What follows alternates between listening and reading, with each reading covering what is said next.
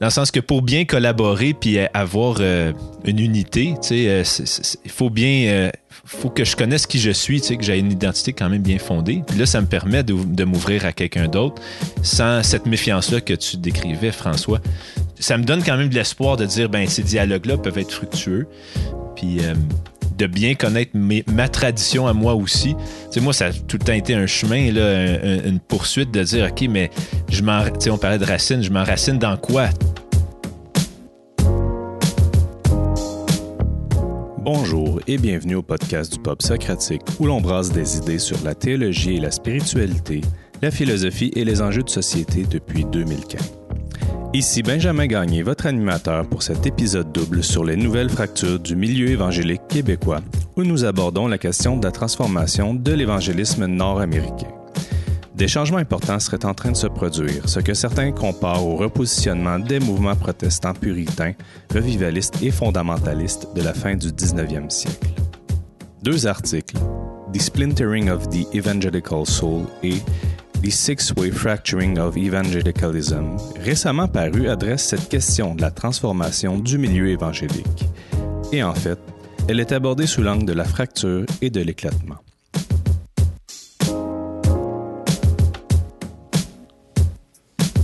Bonjour à tous nos auditeurs et nos auditrices. Ici Benjamin Gagné et je suis en compagnie de nos invités François Turcotte et Jacob Mathieu, ainsi que nos co mon co-animateur Jérémy Favreau pour ce second épisode sur la question des nouvelles fractures dans le milieu évangélique.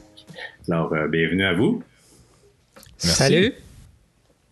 Alors, euh, ben, bien content de vous accueillir. Puis, euh, dans le premier épisode, on a eu la chance de discuter avec Glenn Smith, qui est missiologue et théologien, euh, il a travaillé auprès de Direction chrétienne et il enseigne maintenant à l'Institut de théologie euh, pour la francophonie. Puis, euh, dans cet épisode-là, j'ai pu faire un court résumé des deux articles dont on peut traduire les titres. je vais les dire en français, vous allez les entendre en anglais. L'éclatement de l'homme évangélique et le second, la fracture à six voix de l'évangélisme. Donc, pour notre premier invité, cette réalité-là d'un espèce de schisme et d'un éclatement se situerait surtout dans le monde américain et moins dans notre culture québécoise. Et pour lui, le milieu évangélique québécois aurait surtout été influencé par la culture européenne à l'exception peut-être euh, de certains traits un peu plus euh, néo-calvinistes que, bon, dans l'article, on lit un peu, qu'on pourrait comprendre comme euh, la catégorie néo-fondamentaliste. Donc, euh, avant d'entrer dans le vif du, sujet, je sais que vous êtes bien connu du milieu baptiste, euh, mais peut-être vous pourriez vous présenter un peu à nos auditeurs. Euh. Ben, je vais commencer. Donc, moi, Jacob, je. C'est ça, je viens du milieu baptiste depuis que je suis tout jeune. J'ai eu le, j'ai été formé avec Sembec. J'ai eu l'occasion de participer à l'implantation d'une église à Saint-Jérôme, l'église Ecclésia, pendant une douzaine d'années. Et là, depuis, euh, depuis quelques, depuis deux ou trois ans, je suis, euh, j'ai fait une étude en maîtrise. J'ai, je suis en transition, si on veut, puis euh, j'œuvre plus au niveau de la formation d'ouvriers. Et je viens tout juste de commencer un autre mandat avec l'Académie Mouvement Jeunesse, donc qui est relié aussi à l'association.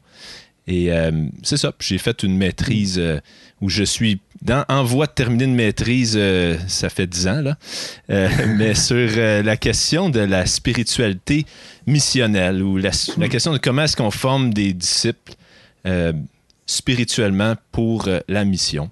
Euh, hmm. C'est ça. Donc, super fasciné par ça.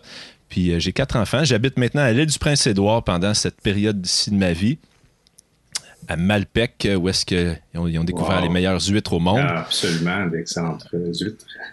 ouais, alors je, suis très béni. Là. Je peux prendre une marche à deux minutes puis me faire un beau souper d'huîtres dans la baie, juste à côté de chez nous. François, euh, qui es-tu? Alors, euh, ben, présentement, je suis le directeur d'un institut de formation en théologie qu'on appelle SEMBEC, acronyme pour Séminaire baptiste évangélique du Québec. Euh, moi, j'ai été formé comme enseignant de mathématiques au secondaire. Après trois ans d'enseignement, en faisant mes études en théologie en même temps, ensuite, j'ai œuvré dans le pastorat au sein d'une église baptiste de l'Association des Églises baptistes euh, pendant environ 15 ans. Ensuite, euh, je suis depuis environ 15 ans maintenant euh, plus dans un rôle de directeur de séminaire. Donc, j'ai connu les régions très éloignées. J'ai vécu à Fermont, j'ai connu le milieu semi-rural, semi-banlieue à Saint-Hyacinthe. Mm-hmm. Je suis de retour à Montréal où j'ai grandi, où j'ai fait mes études et où j'ai vécu mes premiers pas dans la foi euh, mm. évangélique. J'imagine que vous avez pu euh, lire un peu euh, ou entendu parler un peu de, des fractures, un peu ce que l'article va décrire, des nouveaux types d'églises, de fractures au sein du mouvement. Puis J'aimerais ça vous entendre un peu en réaction, soit sur les articles ou au moins sur cette idée-là euh, qu'il y aurait de, nouvelles fractures, de nouvelles euh, séparations au sein du mouvement évangélique euh, nord-américain et même québécois. Peut-être, François, peut-être tu pourrais commencer un peu. Tu es, à l'œuvre et tu vois beaucoup, tu as beaucoup une vue de dessus à travers ton ministère et ton travail à Sembec. Donc,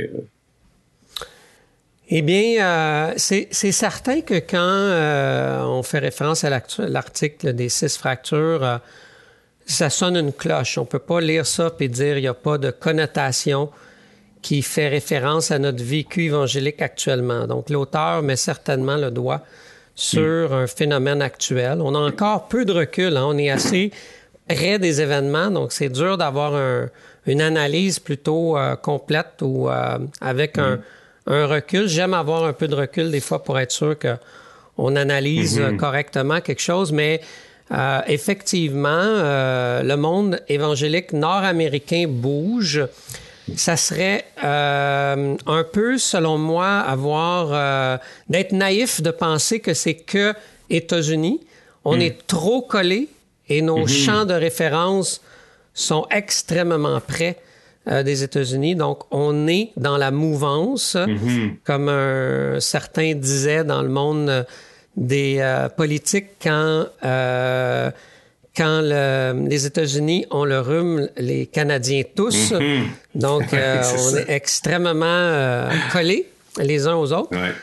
en ce sens-là, ça nous ressemble, c'est notre histoire aussi, mm. mais c'est pas aussi, je dirais, marqué et défini au fer rouge que ce le serait aux États-Unis. Ça serait ça une première différence que, que je ferais là, avec mm. notre...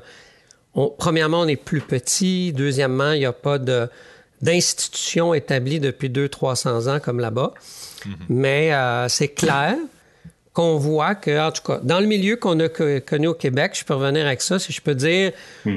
mon, ma jeunesse évangélique à moi, elle a été créée dans une seule fracture. C'était euh, la division entre le monde qu'on pourrait appeler, euh, on pourrait définir les termes ici, mais le monde que je dirais charismatique hmm. et euh, le monde non charismatique. C'était un peu hmm. le, pas mal une grande frontière hmm. dans ces mondes-là. Et puis, mais aujourd'hui, ça demande plus de détails parce qu'il y a des sous-fractions, comme l'auteur de l'article le, mentionne. Jacob, euh, c'est quoi ta réaction, c'est ça? Oui, ben ça ressemble dans le sens, moi je me souviens, euh, j'ai euh, commencé ma formation pour le ministère au tournant des années 2000, si on veut, puis je me souviens que quelqu'un m'avait déjà dit, le monde évangélique au Québec, c'est comme une tarte, ça se sépare en trois. Tu les baptistes, les pentecôtistes, puis tout le reste. dans le troisième.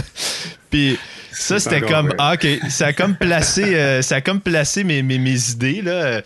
Mais mais c'est ça, comme François dit, c'était pour moi, c'était vraiment une identité forte euh, au sein de mon association. C'était euh, euh, c'était tout ce que je connaissais. Je me souviens que même quand quelque chose, quand le troisième tiers faisait quelque chose, euh, souvent on, essaie de, faire notre propre affaire. Il y avait les, le tremblement de cœur pendant un temps, c'était hyper populaire, mais là, nous, les baptistes, on faisait nos propres rassemblements jeunesse. Ben moi, j'étais jeune, c'est que je ne savais pas, mais euh, je réalise maintenant que les frontières étaient quand même assez, assez présentes. Là.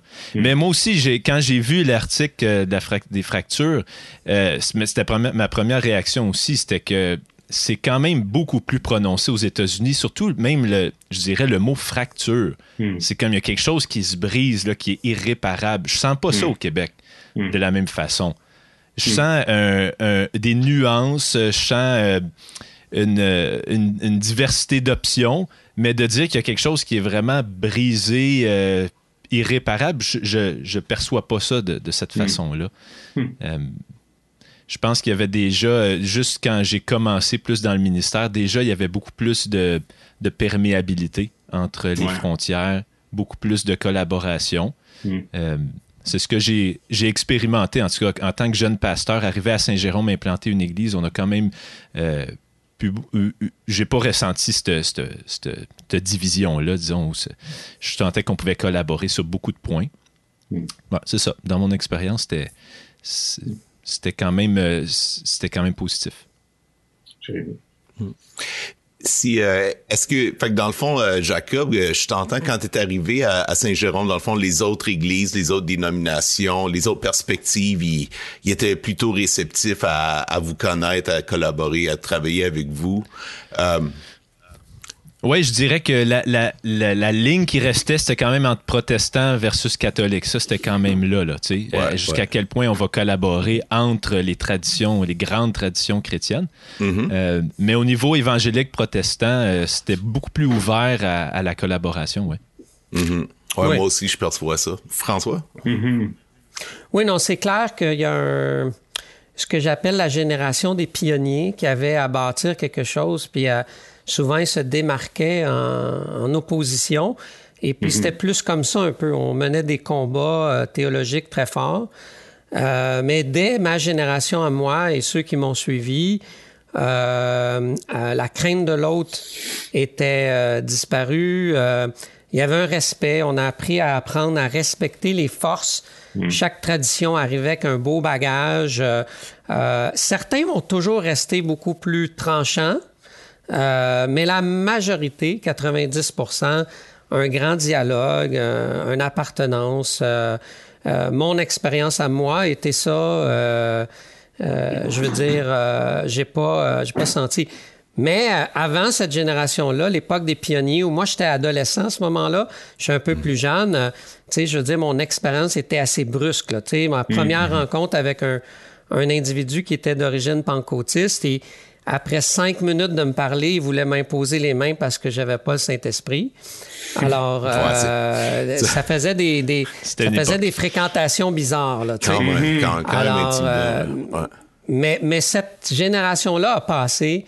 Hmm. Après ça, il y a un respect, il y a un respect de l'autre, euh, une capacité de, de, de s'entendre. Et aujourd'hui, on a jusqu'à le Rassemblement évangélique québécois où, je crois, une vingtaine de différentes traditions évangéliques sont ensemble pour réfléchir à des enjeux qui concernent notre société. Donc, hmm. euh, on est vraiment ailleurs, à mon avis, mais ce qui se passe, c'est qu'à l'intérieur des mêmes familles d'églises, hmm. avant, on était unis autour d'un credo de foi qui était assez similaire.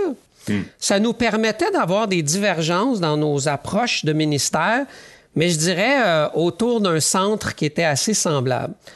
Là, euh, le vécu évangélique des euh, dix dernières années a créé quelque chose de nouveau. Je dirais que moi, un des éléments que j'ai vu qui a fait le changement de culture, ça a été la naissance des mouvements. Hmm. Alors, il y a eu des mouvements d'implantation. Les mouvements d'implantation, au lieu d'être à l'intérieur d'une dénomination, Là, il créait une nouvelle forme d'identité. Euh, dans les milieux que moi j'ai connus, c'était autour, par mm. exemple, d'une d'une centralité de l'Évangile, une définition de l'Évangile robuste, par exemple. Alors là, euh, ça pouvait être de n'importe quelle dénomination, en autant que tu avais ça en commun. Et ça, c'est venu là un peu comme euh, changer la donne. Après mm. ça, il y a eu des mouvements euh, tout simplement centrés autour d'un élan théologiques comme euh, Gospel Coalition. Et puis, euh, il y a eu d'autres initiatives au Canada avec C2C qui étaient reliées aussi à l'implantation. Alors, tout ça a premièrement commencé à dire, oh, là, on, on se, on s'entend sur une base autre que celle qui était ma tradition à moi. Et puis, on a des buts communs. Et ça, ça l'a brassé l'équation évangélique. Puis ça l'a fait connaître des saveurs que tu n'étais pas exposé avant hmm. et ça contaminait des gens. Alors, dans ma tribu, hmm. par exemple, qui était extrêmement peu exposée à ce qui était de implication sociale, ces hmm. nouvelles limites-là nous ont exposés à quelque chose où tu peux être dans une implication sociale tout en gardant un évangile robuste. Alors là, c'est une découverte. Hmm. Et puis là, tu changes ta forme de ministère, tu es influencé. Alors là, ça a bougé des repères. Je ne sais pas si tu serais d'accord, hmm. Jacob, mais pour moi, je crois que les networks, euh, les mouvements de là, 10 ans ont changé beaucoup de choses. Hmm. Oui, c'est ça. Ben, nous, moi, c'est quand justement on, commençait à parler de l'implantation d'églises. Puis Acte 29, c'était probablement le premier, pour moi, la première influence, là, le réseau Acte 29 qui venait regrouper des gens de toutes sortes de dénominations.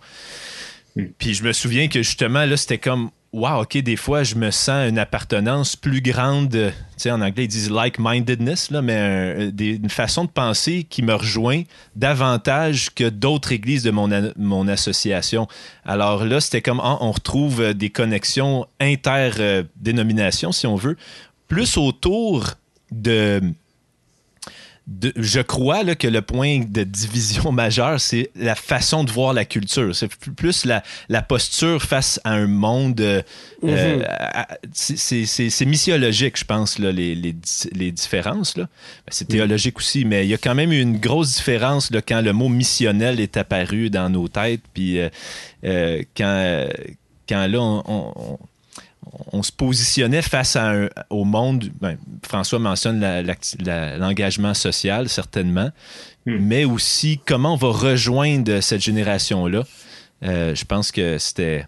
C'est ça. Pour moi, Acte 29, Tim Keller, ça a été les. Ça, ça, a été un foudroyant parce que je me disais, hmm. wow, OK, là, eux, ils sont pas de ma.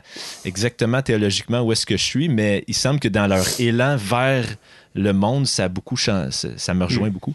Oui, puis on note en plus que c'est les deux que tu nommes, Act 29 et Tim Keller, c'est deux influences américaines aussi. Là. Une des deux, euh, de deux organisations américaines. C'est quand même euh, intéressant raconter comme ça parce que euh, là, on parle des fractures, ce qui se passe aux États-Unis, mais c'est intéressant de voir qu'au Québec, la manière dont on en parle, c'est ça a plutôt, comme on dirait, contribué à rapprocher les gens ou rapprocher dans les différences ou moins dans la collaboration.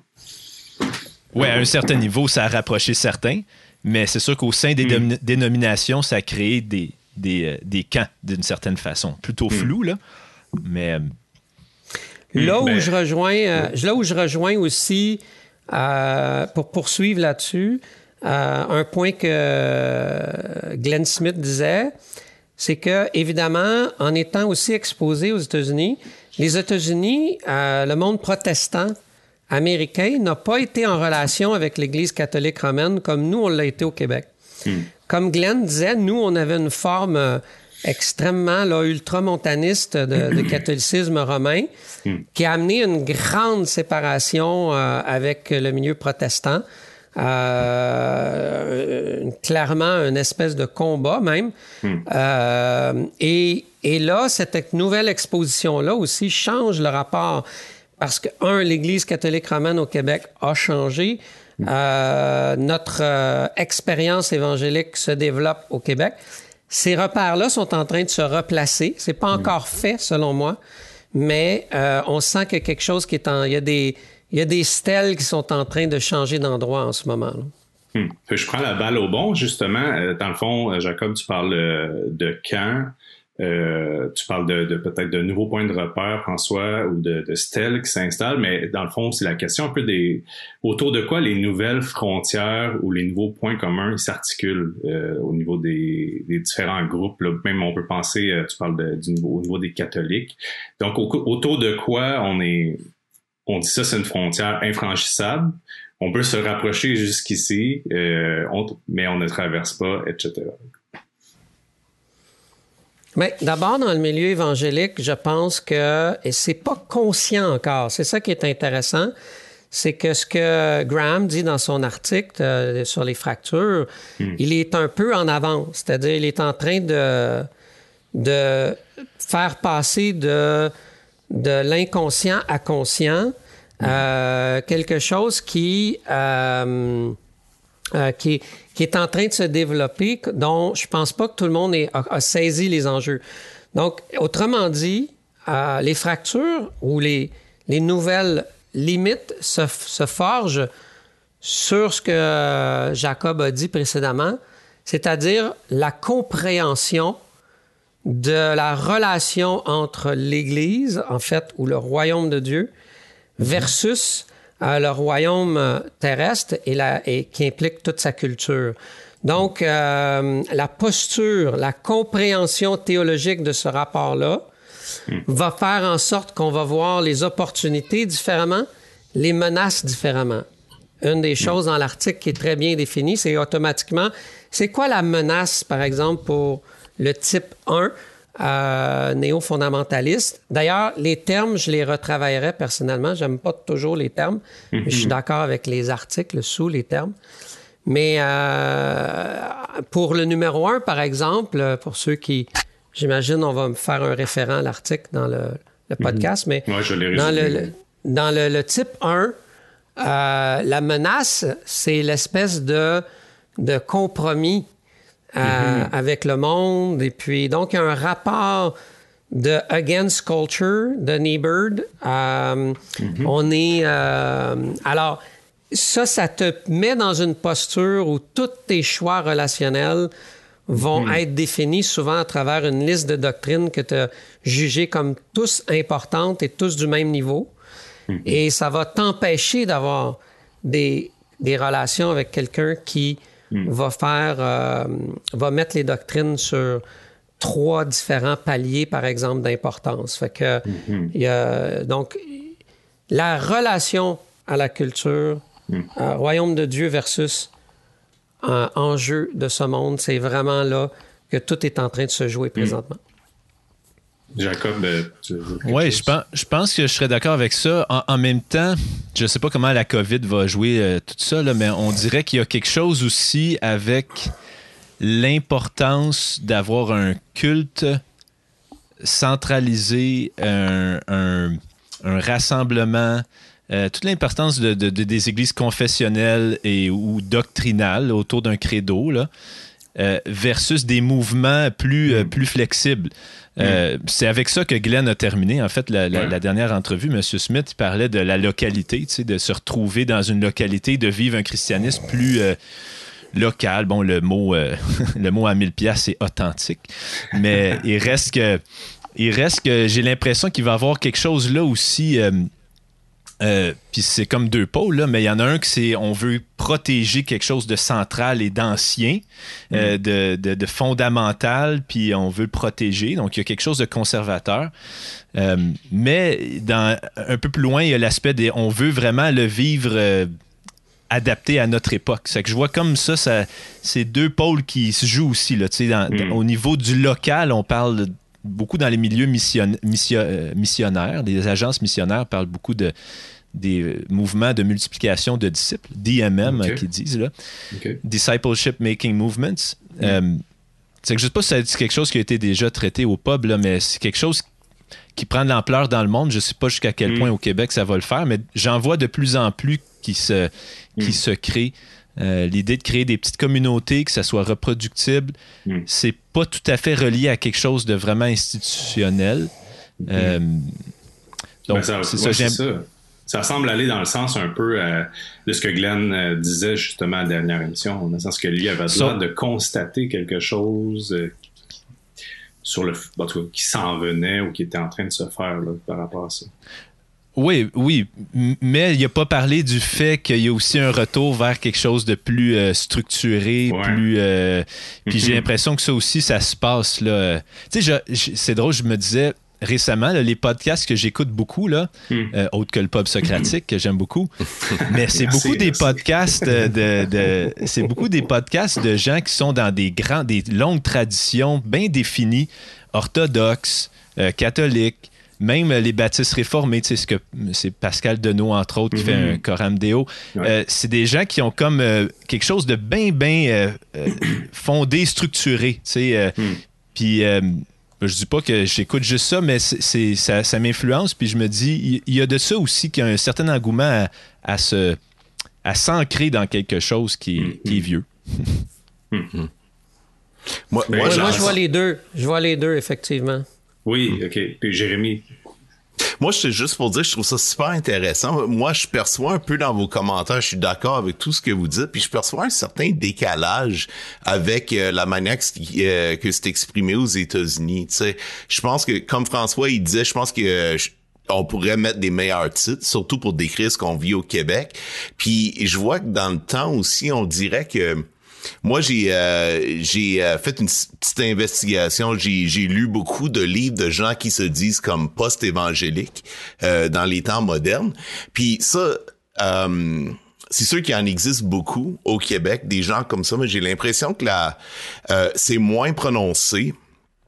Peut-être que je sais pas ce que vous en pensez là, mais j'ai l'impression qu'aux États-Unis, c'est justement il y a beaucoup de gens qui sont en ils refusent pas nécessairement juste l'institution, mais un peu la, la vibe activiste. Comme même euh, les petits mouvements missionnels locaux, ils sont brûlés là. Ils sont comme, sont comme ça ça m'a détruit ou ben ça ça a juste pas été euh, euh, l'expérience que qu'il me fallait à ce point-là dans ma vie. C'est des choses comme ça qu'on entend beaucoup. Euh, je suis persuadé que vous connaissez des histoires comme ça aussi euh, au Québec, mais je sais pas, voyez euh, comment vous percevez vous autres un peu ceux qui peut-être ont même été brûlés par les petits mouvements missionnels locaux, eux autres au Québec. Est-ce que c'est vraiment un groupe important aujourd'hui?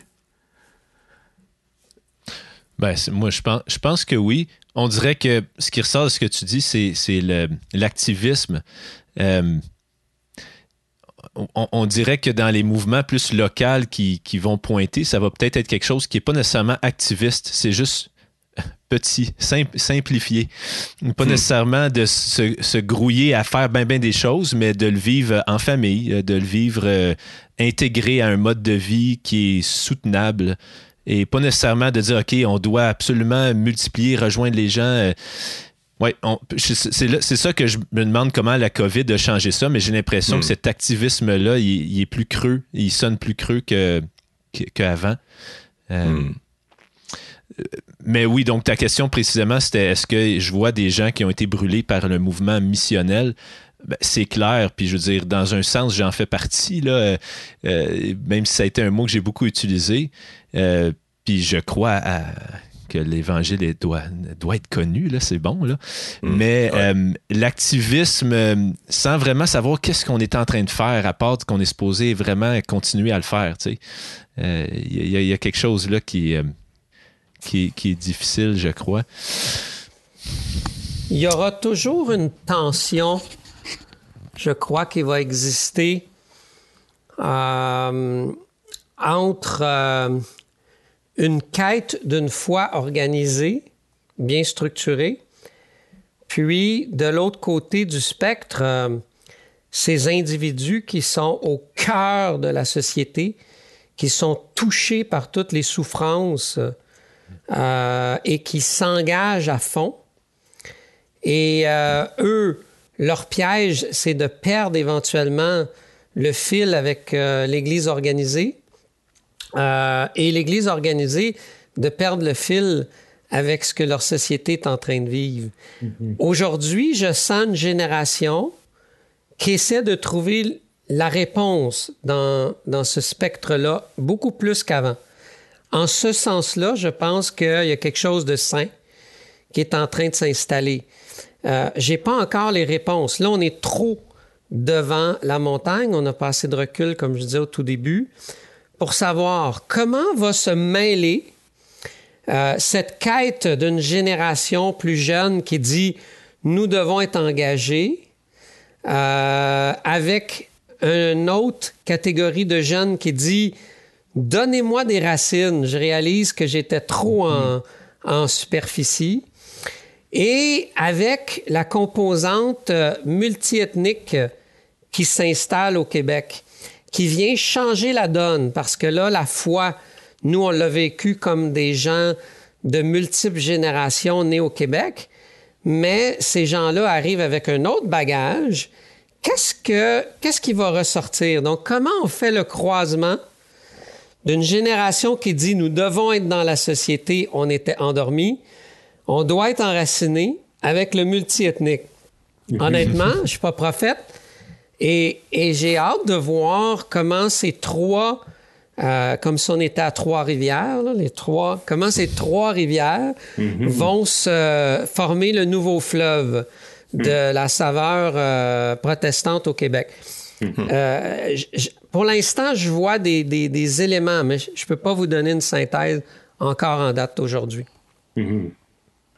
Mais c'est super intéressant, puis tu as parlé de racines, François, puis je pense qu'en quelque part, euh, cette tension-là, cette recherche-là entre, euh, autant une volonté d'être euh, à la page, au diapason, être à l'écoute de la société, et de chercher des racines.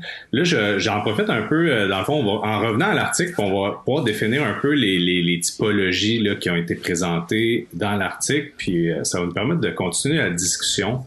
Je pense que c'est ça l'utilité d'une euh, typologie. Là. Je, suis d'accord avec euh, Glenn. Euh, les types, ils ont une utilité. On peut synthétiser des grands traits avec et décrire, mais bon, on sait qu'en général, il y a pas mal des limites et même comme même les noms des fois ne correspondent pas avec qu'est-ce qu'on nous on conçoit. Mais euh, cet article-là va le décrire comme ça. Euh, donc, le premier type qu'on parle, c'est les néo-fondamentalistes. Euh, il y en a certains, Glenn disait plus néo-calvinistes. Ça va être intéressant à voir si c'est exactement ça. Mais le néo-fondamentaliste, ce serait celui qui est profondément préoccupé par le libéralisme politique et théologique. Donc, il existerait un certain chevauchement entre une forme de coalition avec le nationalisme chrétien, euh, bon, je pense qu'on l'observe plus aux États-Unis euh, qu'au Québec. Là. Euh. Syncrétisme nationaliste de droite du christianisme au Québec. Je sais qu'il y a des groupes catholiques euh, qui sont actifs dans ce sens-là, là, qui sont un peu plus dans cette mode de pensée-là ou cette forme d'activité-là nationaliste chrétienne. Euh, mais c'est ça. Fait que les néo-fondamentalistes le font avec un, vocabulaire plus théologique, plus rationnel. Donc, en dehors de l'Église, ils s'inquiètent euh, de l'hostilité croissante de la culture à l'égard du christianisme, surtout de la part des médias, médias sociaux, gouvernements, etc. Donc, toute l'influence euh, soupçonnée en dessous euh, de la culture médiatique et politique. les évangéliques plus traditionnels, mainstream, ce serait donc, ça serait, ça désignerait les protestants qui adhèrent au quadrilatère de Bebington qu'on utilise beaucoup en général en sociaux pour euh, parler euh, les décrire le conversionnisme, l'activisme, biblicisme et crucicentrisme. Donc, euh, je vous invite à explorer ces quatre dimensions, mais ça sonne quelque chose de quand même connu. ce groupe-là va mettre l'accent sur la grande commission et va se au point de vue des menaces à l'intérieur de l'Église, ils ont une certaine inquiétude quant à l'influence de la droite séculaire sur la chrétienté, y compris l'attaque destructrice du nationaliste chrétien. Donc, ils sont quand même préoccupés par cette réalité-là, mais surtout par celle de la gauche et le désir d'assimilation, puisque le, le, monde reste toujours euh, aussi hostile à l'Église et aux chrétiens. Les néo-évangéliques, euh, qui serait la troisième catégorie, ce seraient des personnes qui se considéraient comme des évangéliques, on dirait mondialistes, là, ou global evangelical, et seraient doctrinalement plus, seraient évangéliques, avec quelques différences dans la philosophie du ministère, mais utilisent pas le terme évangélique dans certaines circonstances, dans leur contexte américain, euh, en termes, parce que, bon, ça a été, ça a évolué comme un terme un peu plus politique que théologique. Euh, au sein de l'Église, plus préoccupés par, sont très préoccupés par l'exception de Trump par le christianisme conservateur et par son incapacité à s'engager sur les sujets comme la race, la sexualité de manière utile et constructive. Mais ils n'ont pas totalement abandonné cette identification-là évangélique. Puis en général, ils travaillent plus à, l'extérieur dans les groupes plus larges euh, évangéliques. Puis là, les postes évangéliques qu'on a parlé tantôt, Jérémie, qui serait la quatrième catégorie. Ce serait les gens qui ont complètement quitté l'évangélisme du point de vue de l'auto-identification et qui rejettent l'étiquette évangélique, mais qui sont toujours dans l'Église, euh, dans, ça peut être des églises protestantes, euh, même catholiques, orthodoxes, euh, donc qui se restituent à l'intérieur du christianisme parfois, euh, sont toujours d'accord avec le credo des apôtres, credo de Nicée. Ils auraient plus déconstruit leur théologie que des néo-évangéliques et seraient critique plus ouvertement les néo-fondamentalistes euh, et les évangéliques traditionnels au sein de l'Église. Donc, il serait plus concentré sur les, abus, la corruption, l'hypocrisie nationaliste chrétien, la droite laïque. Puis à l'extérieur, il se préoccupe des questions d'injustice, d'iniquité, la droite euh, laïque et dans une moindre mesure la gauche radicale aussi. Donc, euh, puis là, il décrit deux autres catégories d'églises qui rapidement sont des catégories, on va dire, sans église ou sans communauté. Donc, euh, des évangéliques, euh, on va dire, des churches sans église, avec un peu de Jésus. Ils quittent l'église, mais gardent certaines croyances chrétiennes traditionnelles, même évangéliques traditionnelles. Puis d'autres, ce serait des églises, des sans-églises déconverties. Donc, ça fait un petit résumé de ce que l'article décrit comme six types, on pourrait dire. Puis, euh, ça nous amène un peu, on a parlé un peu de mouvement d'église tantôt. On voit que, un peu comme tu l'as souligné, Jérémy, ça, c'est un peu difficile de, de dire on aurait quatre types, là, comme les quatre premiers, là, on a quatre types bien fermes. On peut mettre euh, une église à chaque place. Puis on va dire ça, c'est exactement ça. Donc, euh, comment, c'est quoi votre réaction face à ça? Puis, euh, selon vous, euh, même, je vais vous lancer ça même, mais comme, qu'est-ce qui ressemble le plus au Québec là-dedans en général? Qu'est-ce qu'on retrouve le plus? Je sais pas s'il y a vraiment des néo-fondamentalistes comme aux États-Unis. Hmm. si on, à moins qu'on mette des églises qui qui se considère un peu acculturel, c'est-à-dire c'est la Bible et c'est tout. Donc nous, c'est la Bible. Euh, mais je sais, à cause du fait que la politique est pas pareille, je sais pas s'ils se rangent dans la même euh, catégorie là, de, mm. euh, de nationalistes, si on veut. Mais l'idée d'être acculturel, fondamentaliste, acculturel, ouais, je pense que ça, ça, existe quand même, là. c'est mm-hmm, certain. Mm-hmm. Au niveau de la théologie, oh. surtout, hein, c'est ça. Oui, mais ça. Oui. Oui, certainement. Mais ça se reflète après ça dans euh, la façon qu'on vit. C'est comme si on, on, participe à la culture, mais on s'en rend comme pas compte parce qu'on n'a on n'a pas défini ça vraiment, là, tu sais. C'est mm-hmm. juste. Euh, oui, tu allais dire, François? Moi, j'allais dire qu'au Québec, euh, c'est un peu moins défini par rapport, parce que je pense pas qu'on a des euh, peut-être qu'en Ontario, là, ils ont un parti politique euh, genre euh, redonnons au Canada une nation chrétienne ou quelque chose comme ça. Hmm. Au Québec, on n'a pas ces repères-là. Ça n'a pas vraiment existé. quelques élans pour combattre dans des, des, combats sur l'avortement ou des choses comme ça, mais c'est très rare. mais on retrouve plus. Ce que hmm. j'entends ici, c'est ce que Jacob disait c'est peut-être une Église qui sent que la contextualisation, c'est pas quelque chose qu'on a à faire. Euh, on prêche la Bible, euh, Dieu œuvre. Euh, on n'a pas à s'investir dans ces questions-là. on s'occupe des choses de Dieu. Et, en tout cas, moi, c'est ça comme ça que je le comprends, le numéro un au Québec. Je sais hmm. pas si vous êtes d'accord avec moi, là, mais... Oui, j'ai l'impression aussi, ça, ça se reflète, c'est ça, dans... Je pense que oui, il y a ça, mais j'ai l'impression aussi qu'il y a quand même un reflet dans les relations qu'on crée par rapport à cette euh, vision-là, là, un peu culturelle. Dans le sens qu'on le degré de confiance, le degré de relation dans lequel ça a comme des extensions euh, très euh, pour moi très sociale, très concrète, qui amène même, par exemple, de ne pas développer d'amitié avec des gens qui sont en dehors de l'Église. Ça peut aller euh, jusqu'à cette euh, extension-là, on pourrait dire aussi. Là. Ça a des dimensions, des retombées concrètes. Ouais, moi, je l'ai moins connu, ça. Fait que j'ai moins d'expérience d'avoir côtoyé des gens comme ça. Euh, mm-hmm. mais je suis convaincu que ça existe. Là, mm-hmm. J'ai sûr que euh, quand j'étais à Saint-Hyacinthe, il y avait une église qui était fondamentaliste et, c'est certain que c'était une rupture totale hmm. avec tous nos croyants. Euh, hmm. et tous les autres évangéliques aussi. Et tous les autres évangéliques. C'est ça, c'est une double séparation. Mais parmi ceux qui sont moins fondamentalistes que ce que je viens de décrire, qui, que je classerais quand même dans numéro un, un des signes que je vais voir au Québec, c'est que quand ils regardent les numéros 3, ils sont extrêmement inquiets. C'est ça. Alors, ils sont très inquiets des évangéliques numéro 3. Et ça, c'est la caractéristique que je vois le plus au Québec. C'est-à-dire, c'est des gens qui vont dire, ces évangéliques-là sont en train de faire fausse route, de compromettre la Bible et de faire des mauvaises décisions. T'sais. Ils vont pas dire qu'ils sont pas comme nés de nouveau, mais ils vont être euh, extrêmement négatifs et apeurés de cette forme euh, d'expression de la foi évangélique. Ça, c'est un des... étant les néo-évangéliques, là, c'est ça.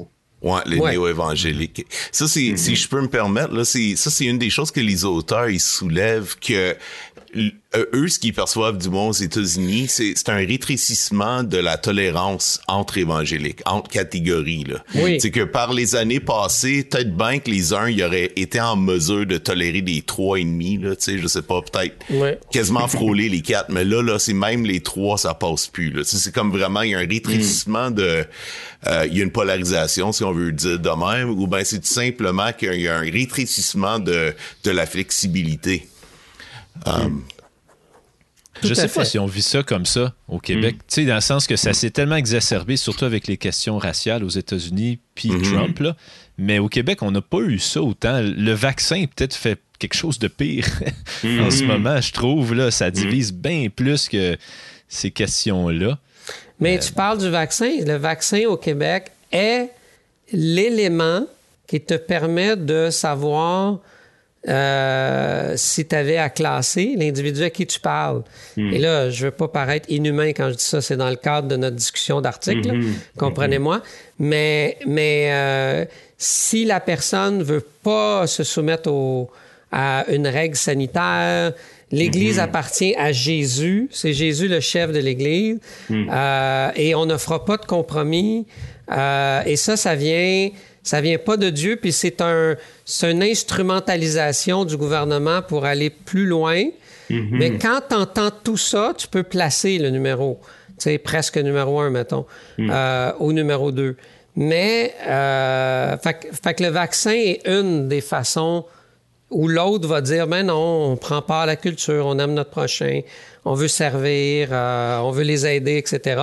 Ou la, sans pas le compromis avec la doctrine ecclésiologique, ça te place plus dans le numéro 3. Fait que il y a, il y a- pour moi, euh, c'est un bon exemple d'une appropriation culturelle d'un phénomène américain.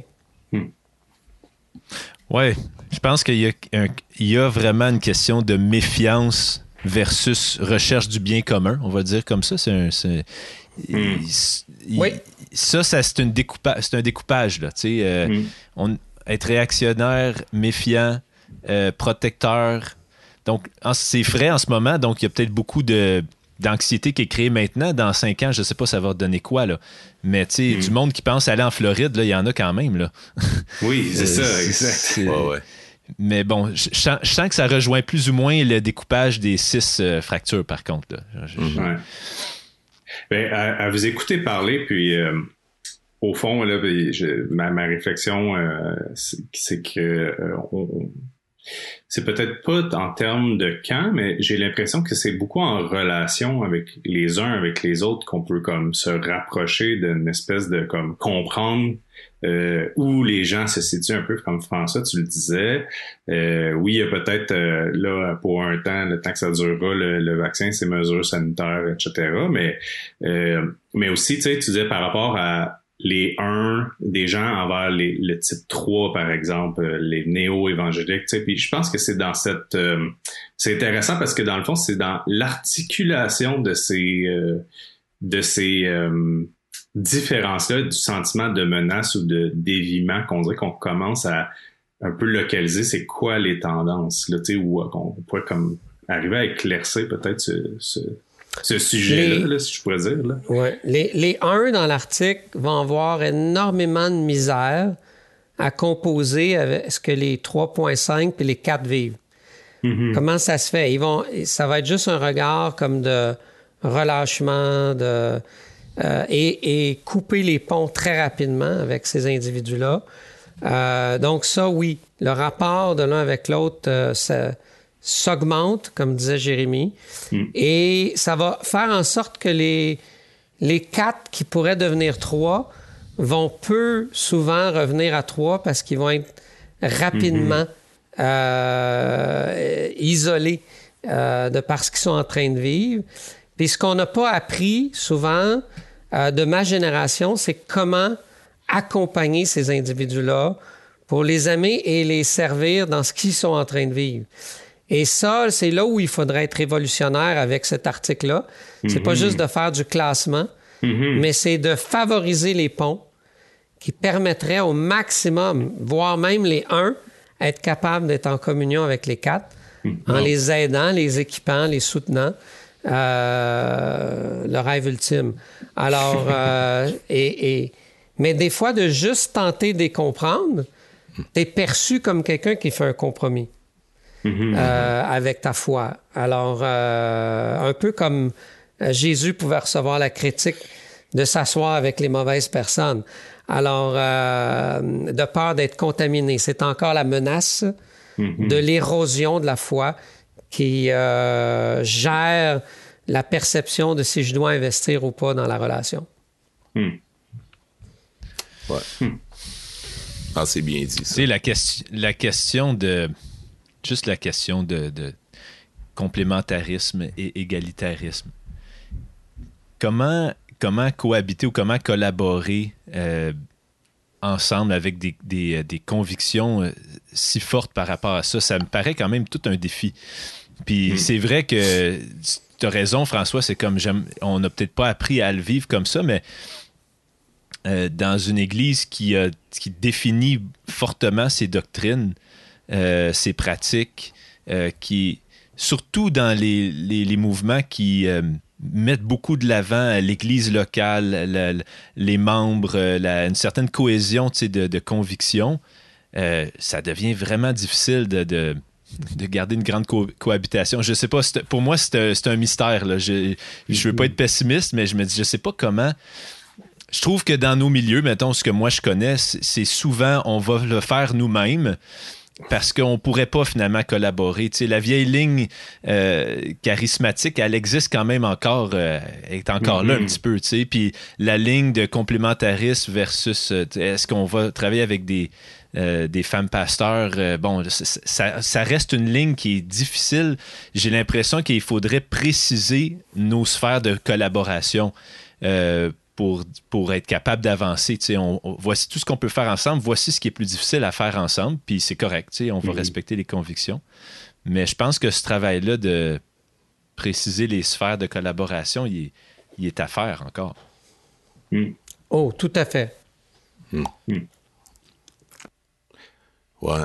Je pense, moi, j'entends euh, le ce que tu soulèves, euh, Jacob, tu l'exemple du complémentarisme puis de l'égalitarisme, tu sais, moi, connaissant, euh, je veux dire, des centaines et des centaines de personnes dans les deux cas qui, je crois sincèrement, veulent le bien de d'autant les hommes que les femmes là-dedans, selon leurs convictions. Dans le sens que je peux pas, j'en mets pas un euh, comme étant mieux ou plus sain que l'autre.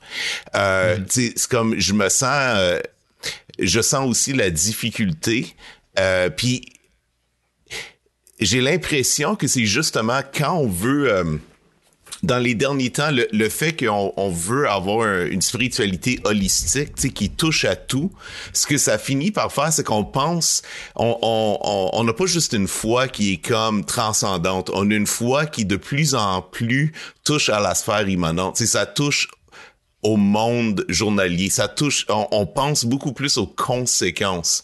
Puis c'est pour ça que quand on pense à, quelque chose comme l'égalitarisme, par exemple, ceux qui souvent adhèrent à ça, ils voient les possibles abus puis les possibles injustices du complémentarisme. Ils pensent pas juste en termes de théologie.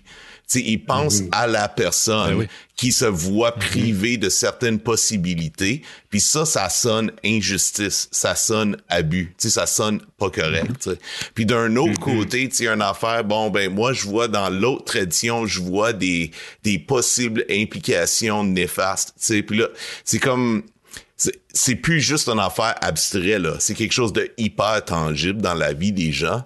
Je sais pas si vous vous pensez que le fait de, considérer beaucoup plus qu'avant euh, les implications de notre spiritualité, si ça c'est en fait quelque chose qui nous polarise puis qui qui euh, rend notre capacité à respecter puis à penser le mieux des autres, surtout dans les autres cas, si ça rétrécit notre capacité de, de les aimer, de croire euh, qu'ils ont le bien comme comme impulsion.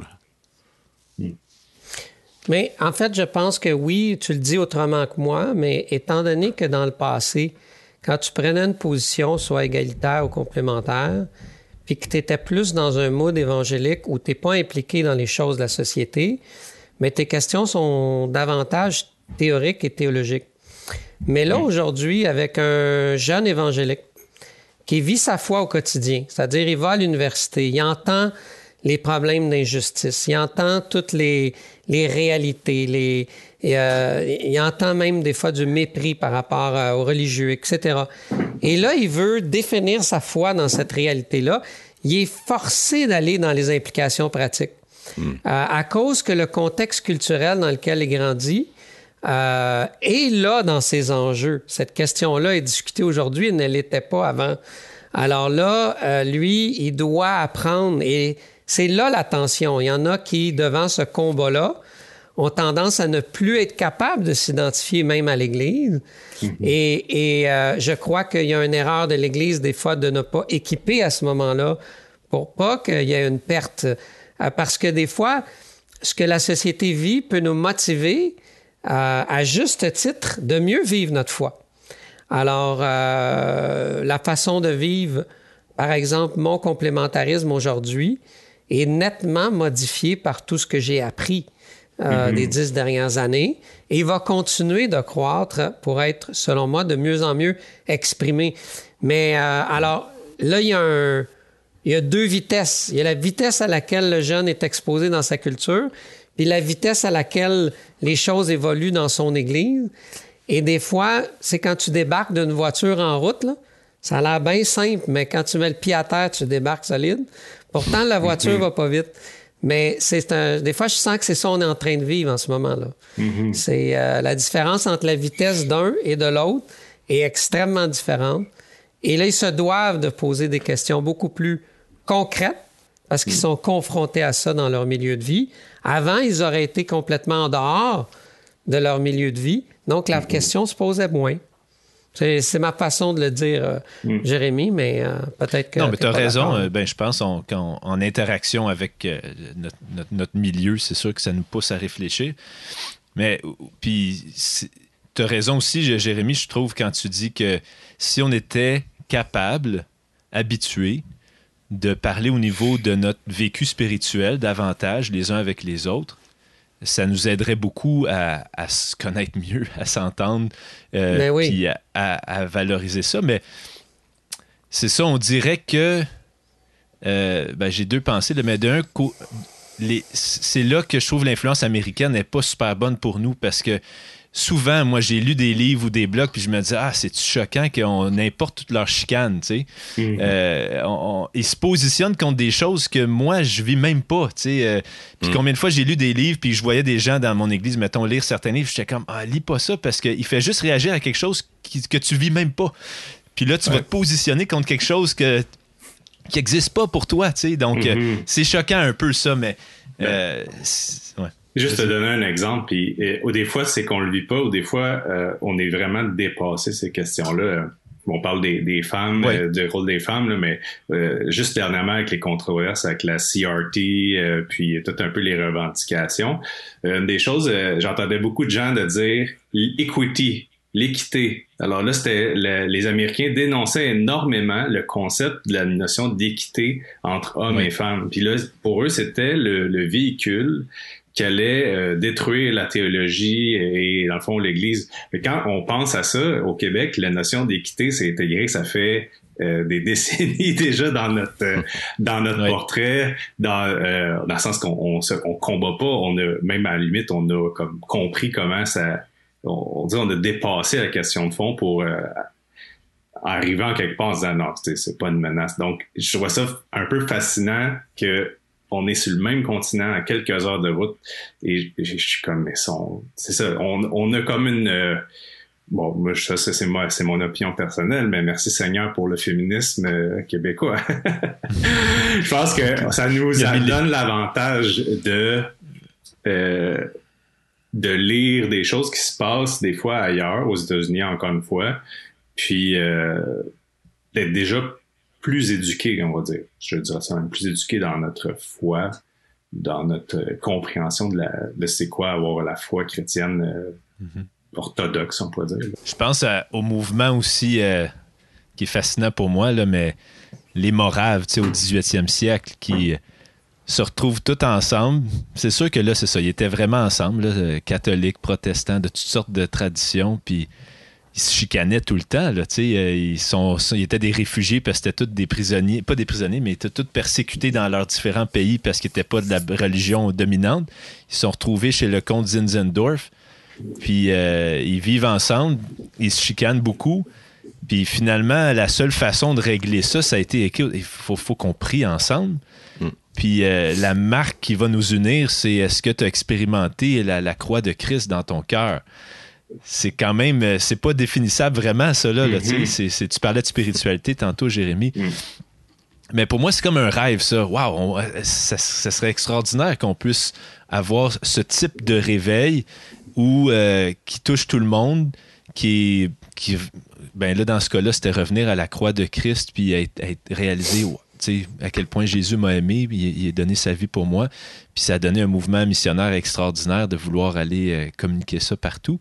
Mm. Mais puis un mouvement de 100 ans de prière continue, là, c'est, extraordinaire. Qu'est-ce qui s'est passé? Mais c'est ça, ça, c'est ce que je sonde des fois. Comment on pourrait avoir ces expériences-là alors que on est en réalité euh, de moins en moins ensemble, euh, mm. physiquement. Là, bon, là, le COVID, mais quand même, il n'y a, pas, y a plus c'est où les lieux où est-ce qu'on se retrouve ensemble de différentes euh, traditions? Euh, on dirait que ça ça, va aider de plus en plus qu'il y a ces, lieux-là. Mm-hmm. je, je, dire ça de même. Oui, et puis trouver comment on va créer ce contexte d'échange riche qui permet d'apprendre l'un de l'autre. Un, je pense qu'il faut quitter la peur que d'être dans la présence de l'autre me corrompt automatiquement. Mm-hmm. Ça, je pense c'est très, très fort. si j'ai permis à, je sais pas moi, X de me parler, je suis automatiquement en, danger. Ça, c'est un ADN très, très fort. Euh, de ne pas faire confiance à quelque chose qui a été déposé, puis euh, de tout simplement qu'il va s'améliorer, plutôt que de tout de suite penser qu'on va s'égarer. Ça, je pense que ça va aider à refavoriser. Il euh, faut enlever cette peur-là euh, irrationnelle. Il faut euh, certainement... il y aura toujours, je crois, une catégorie d'irréductibles qui, qui n'arriveront pas à transformer leur comportement pour mm-hmm. accepter autre chose. Mais au-delà de ça, je, je, sens chez les jeunes une capacité plus grande de collaborer dans la diversité et puis euh, d'apprendre à s'écouter puis d'échanger. Le, le, danger, ça serait de passer par les mauvais canaux.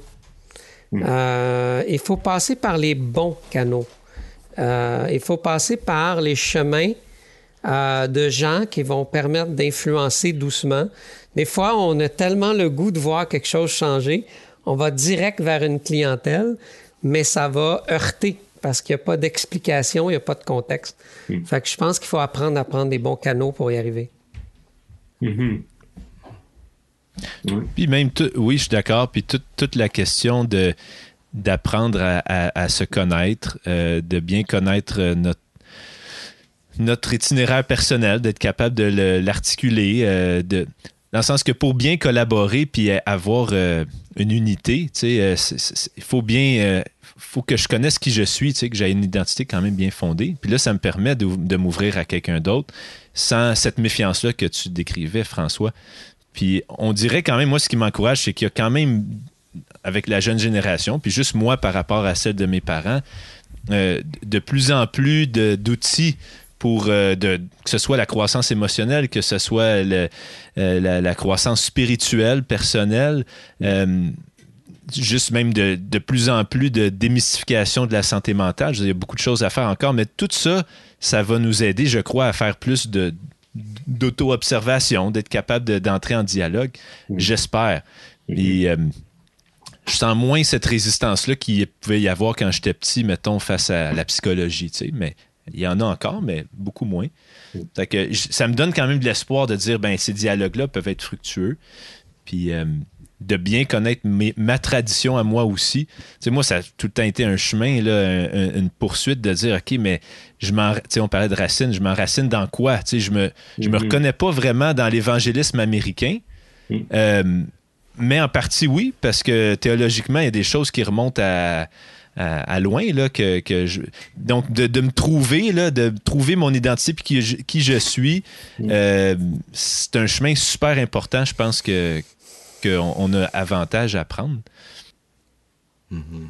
C'est sûr que, puis là, ça rejoint peut-être ce que Glenn Smith disait, mais une exposition au milieu évangélique dans plein d'autres contextes culturels, Mm-hmm. C'est un, c'est quelque chose qu'on, gagnerait à avoir. Mm. Euh, moi, j'ai été exposé au milieu évangélique en Russie, mm. à un petit parti du milieu évangélique en Russie. Euh, mais si tu es exposé à celui qui se vit en Inde, euh, en Chine actuellement, mm. bon, en Europe, en Afrique, au Brésil, c'est la mm-hmm. somme de tout ça qui nous forme aussi. Et j'ai le privilège d'être en compagnie de quelques-uns d'individus dans... Et là, on voit que leur façon de le vivre est différente de nous et on peut apprendre. Fait que je pense qu'une exposition à un milieu évangélique beaucoup plus international serait riche pour euh, le milieu évangélique. Hmm. Hmm. Absolument. en fait, euh, puis pour le dire, euh, les nations viennent ici. C'est ça, en fait. tu l'as un peu nommé tantôt. Au fond, l'Église évangélique d'ailleurs vient au, vient au Québec. C'est exactement là-dedans qu'on est. Là. Fait que on peut oui. pas la fermeture et la, posture euh, avec des œillères qu'on avait, avec aussi une attitude euh, peut-être un peu plus arrogante qu'on je pense pas qu'on voulait être. Ben, il y a peut-être qu'il y en a qui voulaient être arrogants, mais c'est pas toujours ça qu'on veut faire, mais en tout cas inconsciemment arrogant. Donc, euh, je pense qu'il y a comme un... Veut, veut pas, ça l'amène parce qu'on côtoie ces gens-là aussi simplement dans, nos églises. Euh, ça devient nos amis, c'est tout. Oui, c'est la clé. La, question, c'est est-ce que est-ce qu'on est est-ce qu'on est prêt justement à les laisser modifier mm-hmm. euh, nos, nos façons de penser, puis on est c'est ça. Mm. Est-ce que c'est une menace ou non? C'est une, une, question de perception. Le changement, on peut mm-hmm. voir ça. Il y a des gens qui... Moi, moi je perçois, je sais pas si vous le voyez comme ça, là, mais souvent, j'ai l'impression que les camps dans lesquels on, surtout quand on les choisit, si t'es né dedans, t'as moins fait un choix. Mais souvent mm-hmm. les euh, les camps que que ce soit euh, religieux ou autre chose, c'est là les groupes que tu rejoins, tout ça. Les gens qui sont progressistes parce qu'ils ont comme une un amour du changement. C'est comme ils ont un progressisme dans le sang. Ils aiment ça. ils croient au changement. T'sais. Puis les personnes qui sont conservateurs, encore, on parle pas juste du religieux. là. C'est parce qu'ils ont, ils croient plus dans, ils ont plus peur de perdre ce qui est bon. Puis les deux ont raison. sais. Puis euh, c'est ça qui est comme qui est tellement intéressant souvent dans l'Église, c'est souvent ça n'a même pas rapport avec quoi que ce soit de théologique ou de religieux. C'est vraiment une question de de personnalité. Puis les cultures ils ont aussi une personnalité, mais l'affaire mm. c'est que moi, je pense que ça revient un peu à l'intersectionnalité. je sais que c'est un terme qui est ben, qui fait peur à, à bien du monde, mais moi, ce que je veux dire par là, c'est tout simplement, en ce moment, tout ce que je veux dire par là, c'est que comme une personne qui serait de, de première génération arrivée de l'Inde, avec une certaine culture, mm-hmm. un bagage qui vient de là, mais qui est aussi baptiste, va avoir une connexion avec d'autres baptistes qui sont nés au Québec, mais va avoir aussi une connexion avec des gens de première génération arrivés d'Inde, mais qui vont dans une église pentecôtiste. C'est comme il y a une intersectionnalité de milieu et tout ça. Puis je pense que c'est vraiment à notre perte si on si on n'investit pas dans le, le fait de laisser ces gens-là nous apprendre quelque chose. Puis, euh, oui. C'est certain. Certain. Puis ce qui est vraiment extraordinaire quand même de l'Évangile, c'est que et, Dieu donne vie à, n'importe quelle culture, n'importe quelle personne qu'il rencontre. Alors, c'est c'est ça qui est l'espoir, moi, je trouve. Là, au fur et à mesure qu'on découvre Jésus à travers les Écritures, ben on, a, on a accès à la même perle. C'est juste qu'on va voir différentes facettes. Moi, c'est ça. Hmm. Je repensais récemment à, Luc 24, quand euh, les disciples ils voient le, Christ ressuscité, mais en réalité, ils ne le, reconnaissent pas. Puis même quand ils voient les trous dans les mains, euh, c'est incroyable, mais ce qui vient vraiment faire le déclic, c'est quand on lit que Jésus a ouvert les Écritures, il leur expose tout l'Ancien Testament, tout ce qui préparait sa venue, puis il fait pas juste leur ouvrir les Écritures, il leur ouvre l'intelligence aussi. Et, puis là, là il dit, vous serez mes témoins, là, avec le Saint-Esprit, vous serez mes témoins. Euh, puis je trouve que c'est ça, ça c'est notre espoir. On, ouvre les Écritures, on cherche Jésus. Euh, je veux pas être naïf, mais c'est comme ça qu'on va redécouvrir euh, cette expérience-là euh, qui a été connue par des, multiples générations à travers le monde.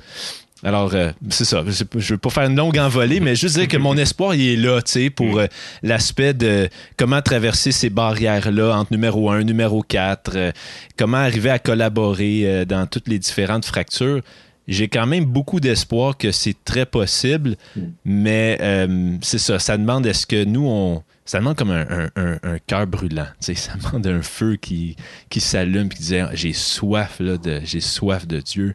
Mm-hmm. Euh, c'est ça. Je, vais arrêter ça. Tu sais, ce qu'il y avait dans la poche là, de Blaise Pascal, là, son petit papier, là? Ouais. il a retrouvé ça dans sa poche, là.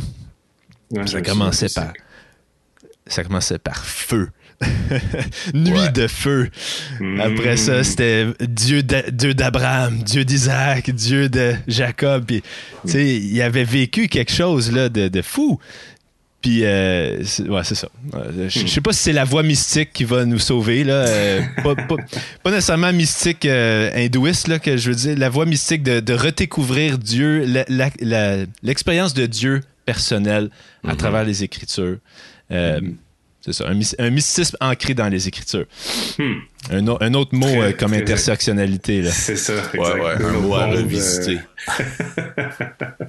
ah, mais c'est super bon. Puis euh, en terminant, on, va terminer ça là. Ben, je vous pose la question que j'ai posée à Glenn. Dans le fond, qu'est-ce qu'on entrevoit pour euh, le futur pour vous deux? Comment qu'on on voit ça, l'avenir du Québec les prochaines années? C'est quoi nos pistes? C'est quoi même euh, c'est ça ça peut être positif ça peut être négatif peu importe ben moi, je pense que j'ai un peu répondu dans ce que je dis. je, suis un optimiste de nature, mais euh, euh, c'est ça. Quand je regarde l'histoire, quand je regarde les Écritures, c'est le Saint-Esprit en réalité qui euh, dont tout dépend. Hmm. Alors, euh, il cherche à glorifier le Fils et il va le faire. Bon, donc c'est une réponse peut-être un peu facile, naïve, là, mais je crois vraiment qu'au fur et à mesure que chacun, dans nos influences, ben, probablement mon âme à moi, là, que je, cherche Dieu, puis que j'éteins, je garde pas ce feu-là éteint, par Netflix, puis plein d'affaires, mais que je, le garde embrasé, là. Hmm. Euh, c'est ça. je commence par moi, puis euh, ma femme, puis mes enfants, puis après ça, euh, chaque personne que je peux rencontrer, hmm. on avance. Je pense qu'on va vivre euh, un retour à des notions fondamentales de discipola, de, de, relation avec Dieu, qui est recherché, mais pas nécessairement comme une espèce de reset avec l'Église primitive, mais avec toute la richesse Mm-hmm. de ce que les 2000 ans d'histoire nous ont aussi procuré. Fait que ça va être un... Mais quand même, il y a des, il y a des éléments de surface qui vont tomber. Ça se peut qu'on passe par des temps encore un peu plus difficiles, mais j'ai l'espoir aussi qu'avec la nouvelle forme de population que le Québec va connaître dans les prochaines années, on va revivre un élan euh, de foi. Euh, il y aura une fin, je crois, au euh, scepticisme euh, rationaliste et euh, le christianisme aura été un petit peu épuré. Donc, quand ils vont le rencontrer, il sera sûrement dans une forme excellente et à un bon moment dans l'histoire. Le podcast Hip Hop Socratique vous est présenté grâce à une collaboration entre Multicé, Mouvement Jeunesse et Pouvoir de changer. Notre objectif est de cultiver l'esprit critique, l'écoute attentive et la prise de parole sensée, en donnant à chacun l'occasion d'interagir avec un enjeu ou un sujet d'intérêt actuel à partir d'une perspective de foi. Suivez-nous sur Facebook pour être informé de nos prochains épisodes